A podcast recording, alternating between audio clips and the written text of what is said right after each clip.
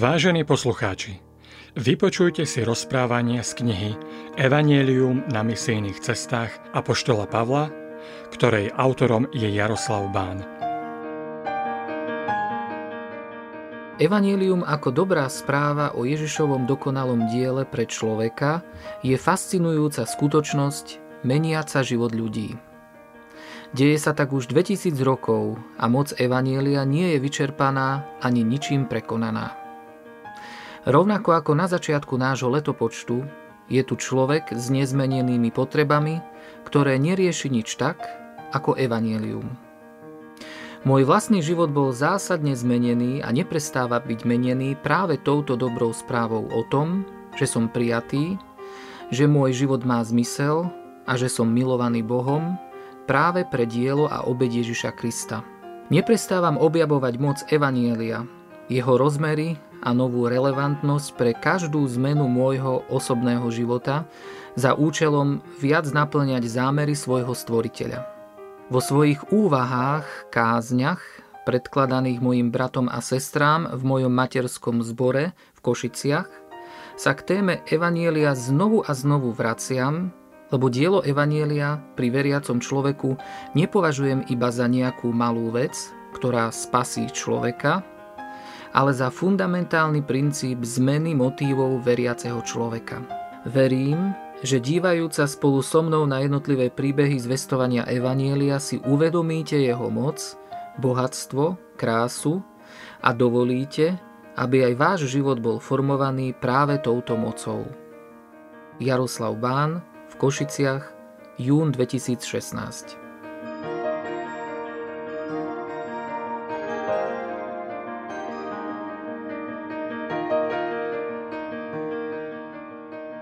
Evangelium pre farizeja Saula Žid Saulus z diaspóry, vychovaný v helenistickom Tarze, sa stáva v Jeruzaleme jedným z najvzdelanejších ortodoxných farizejov. Je to hlboko veriaci, bohabojný Žid, dokonalý v zákone, Benjamínec, pravý Izraelita, Hebrej z Hebrejov. Z pohľadu Evanília je to však ťažký neverec, veriaci Bohu, ktorého si sám vykonštruoval jeruzalemským vzdelaním v zákone, vlastným úsilím plniť zákon, vlastnou túžbou po morálke. Saulus Paulus je pred svojim obrátením dokonca aktívny prenasledovateľ a vrah tých, čo veria a milujú Boha, toho Boha, ktorý je na každej strane zákona, ktorý tak dobre pozná. Saulus to robí s najlepšími úmyslami, s najlepším porozumením zákona, s najlepším povolením od najvyššej náboženskej autority tej doby, od veľkňaza. Saul priam dychtí po vyvraždení tých, ktorí milujú pána. Saul pred svojim stretnutím s Evanieliom definitívne neverí Bohu písma, ale Bohu, ktorého si sám vykonštruoval, utvoril. Aby mohol Saul Šavol niesť evanielium, potrebuje ho sám prežiť. Farizei sú podľa pána Ježiša v špeciálnej núdzi porozumieť, čo je evanielium. Farizejstvo každého z nás nemôže byť zmenené ničím iným, iba mocou evanielia. Tu je Pavlov príbeh prežitia evanielia, známy aj ako Saulovo obrátenie na ceste do Damasku. Saul ešte stále sa vyhrážal pánovým učeníkom a dychtil po ich vyvraždení. Prišiel k veľkňazovi a vyžiadal si od neho listy pre synagógy v Damasku, aby mohol vyhľadať mužov i ženy stúpencov tej cesty a priviesť ich v putách do Jeruzalema. Ako tak išiel a blížil sa už k Damasku, ožiarilo ho svetlo z neba – padol na zem a počul hlas. Saul, Saul, prečo ma prenasleduješ? Odpovedal, kto si, pane? A on povedal, ja som Ježiš, ktorého ty prenasleduješ. Skutky Apoštolov, 9. kapitola, 1. až 5. verš.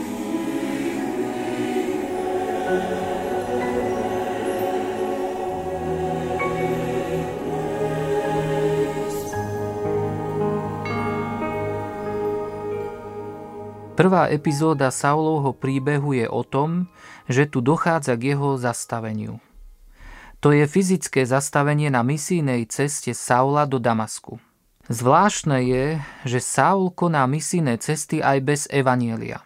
Cieľom tejto jeho misijnej cesty je ale odvracať novo uverivších Židov od viery v Mesiáša Ježiša a ak to nepôjde, tak ich doviesť v putách do Jeruzalema a vraždiť.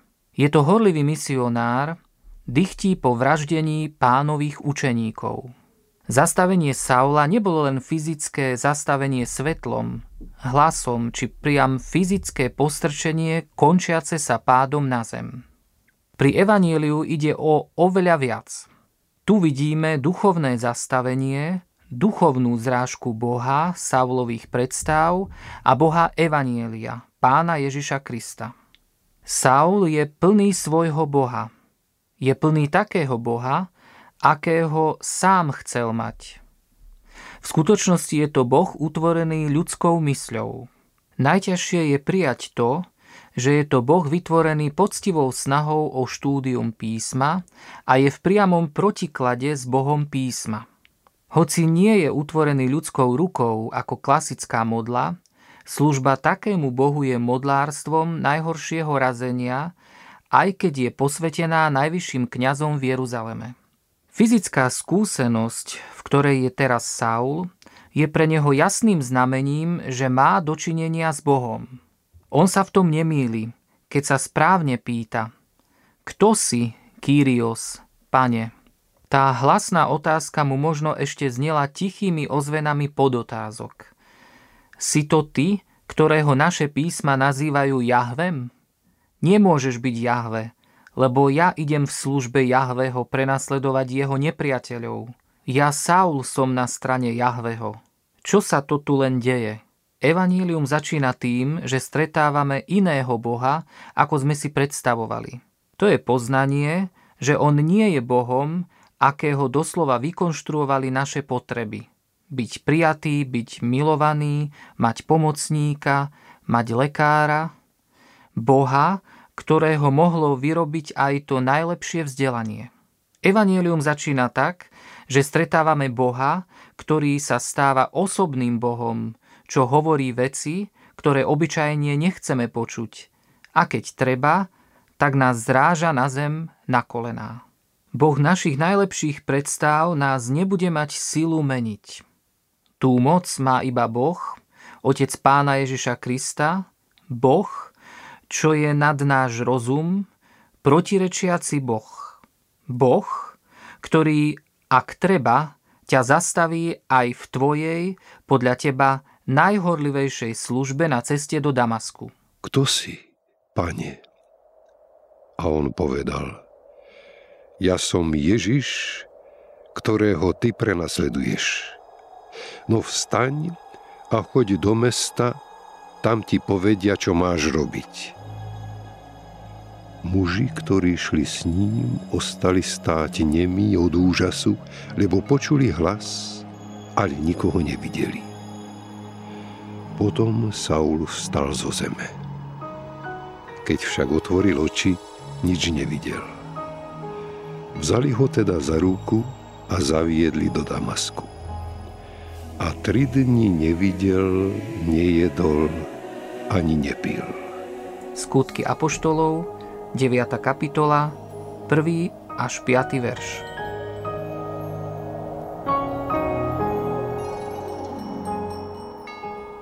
Druhú epizódu svojho príbehu stretnutia s Evanieliom Saul prežíva v tme. Tri dni nevidel, nejedol ani nepil. Ak nás písmo vyzýva, aby sme sa nezaoberali týmto svetom, ale zotrvali v pôste, nejesť a nepiť, to je výzva na sústredenie sa na nejakú vec, ktorá je od pána, alebo je to pán samotný. Keď Saul nevidí, tak automaticky nie je rozptýľovaný vecami a ľuďmi v Damasku. Ak k tomu nie je a nepije, Môže a nič mu neprekáža sa sústrediť, myslieť. Žiadne odvádzanie pozornosti. Saul je v tejto temnote a izolácii, aby sústredene myslel a hodnotil, čo veril, čo žil A čo sa práve stalo? Na čo asi myslel veľký znalec písem, farizej, ktorý neveril, že ten Ježiš z Nazareta je Mesiáš a zrazu sa s ním stretol a rozprával? Saul bez pochýb myslí na Mesiáša. Čo je pre vzdelaného farizeja rozhodujúce, je práve toto osobné stretnutie so živým Mesiášom, Ježišom. Ako znalec zákona a prorokov vedel, že Mesiáš sa bude tešiť najväčšej priazni Jahveho – ten ukrižovaný Ježiš bol však zlorečený a odporoval písmu. Z mŕtvych stalý Ježiš, ktorý s ním práve hovoril, ale znamená, že ako Mesiáš sa nakoniec skutočne tešil tej najvyššej možnej Jahveho priazni. Aj slova proroka Izajáša o trpiacom i oslávenom Mesiášovi mu zrazu dávali zmysel. Aj proroctvá Jeremiáša a Ezechiela tiež zrazu dávali zmysel v Ježišovi, ktorého stretol. Aj zasľúbenia pravcovi Abrahámovi o záchrane svojho ľudu sú naplnené. Aj všetky tie obete za hriech v chráme dávajú Saulovi zmysel iba vtedy, ak ukazujú na tú najväčšiu, dokonalú obeď Mesiáša, Ježiša. Keď prežijeme evanielium, osobné stretnutie so zmrtvých vstalým pánom, ktorý bol na kríži za naše hriechy, zrazu všetko vidíme ináč. Boh sám je niekto iný, ako sme si ho predstavovali. Písmo vidíme ináč. Aj miesta, čo nedávali zmysel, sú zrazu krásne v Ježišovi. Aj seba vidíme ináč. Svoju minulosť, aj svoju budúcnosť vidíme ináč. Všetko vidíme ináč, lebo všetko je v pravde nové. V Damasku žil učeník menom Ananiáš toho pán oslovil vo videní. Ananiáš. A on sa ohlásil. Tu som, pane. Na tomu povedal pán. Vstaň a zajdi do ulice, ktorá sa volá rovná. V Júdovom dome vyhľadaj muža menom Saul Starzu. Práve sa modlí a mal videnie, že k nemu prišiel muž menom Ananiáš a položil na ňo ruky, aby znova videl. No Ananiáš odpovedal. Pane, od mnohých som počul o tomto mužovi, koľko zla narobil tvojim svetým v Jeruzaleme. Aj tu má od veľkňazov moc poviazať všetkých, čo vzývajú tvoje meno. So Saulom sa už teraz stal skutočný zázrak. Práve sa modlí dozvedá sa o Saulovi Ananiáš. Cez osobnú, nenaučenú modlitbu Saul začína mať ten najosobnejší, intímny vzťah s tým, ktorého učeníkov prenasledoval, s tým Bohom písma, ktorého až teraz poznáva. Jeho modlitba je aj vypočutá. Má videnie a je mu osobne oznámené, čo sa s ním udeje v najbližšej chvíli. Najosobnejší, intímny vzťah s Bohom cez pána Ježiša Krista to je ďalší znak prežívania Evanielia. Ananiáš ho má navštíviť a hoci sa bojí muža, ktorý má zatýkač na neho a ostatných bratov, predsa rozumie Evanieliu, že aj prenasledovateľ církvy Saul môže ním byť zmenený. Pán mu však odpovedal, choď, lebo on je mojou vyvolenou nádobou, aby zaniesol moje meno pohanom, kráľom i synom Izraela. A ja mu ukážem, čo všetko musí vytrpieť pre moje meno. Súčasťou stretnutia s Ježišom z Evanielia je oznámenie dotyčnému o Božích plánoch s ním. Zachraňovaní nie sme pre záchranu samotnú, ale pre Božie plány s nami. Nijako si nebudeme zakrývať, že to môže znamenať aj utrpenie pre Krista. Saul sa to má dozvedieť i hneď, ešte ako nedospelý, novoobrátený kresťan. Bude tomu Saul rozumieť? Možno práve teraz bude potrebovať ešte nejaký čas, aby to strávil.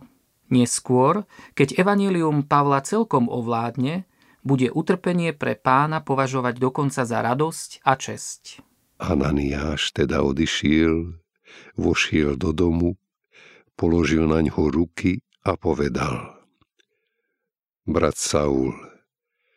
Poslal ma pán Ježiš, ktorý sa ti ukázal na ceste, ktorou si prišiel, aby si znova videl a bol naplnený Duchom Svetým. Tu mu spadli z očí akoby šupiny, zase videl, vstal a dal sa pokrstiť. Potom prijal pokrm a zmocnil. Niekoľko dní zotrval medzi učeníkmi v Damasku a hneď hlásal v synagógach, že tento Ježiš je syn Boží.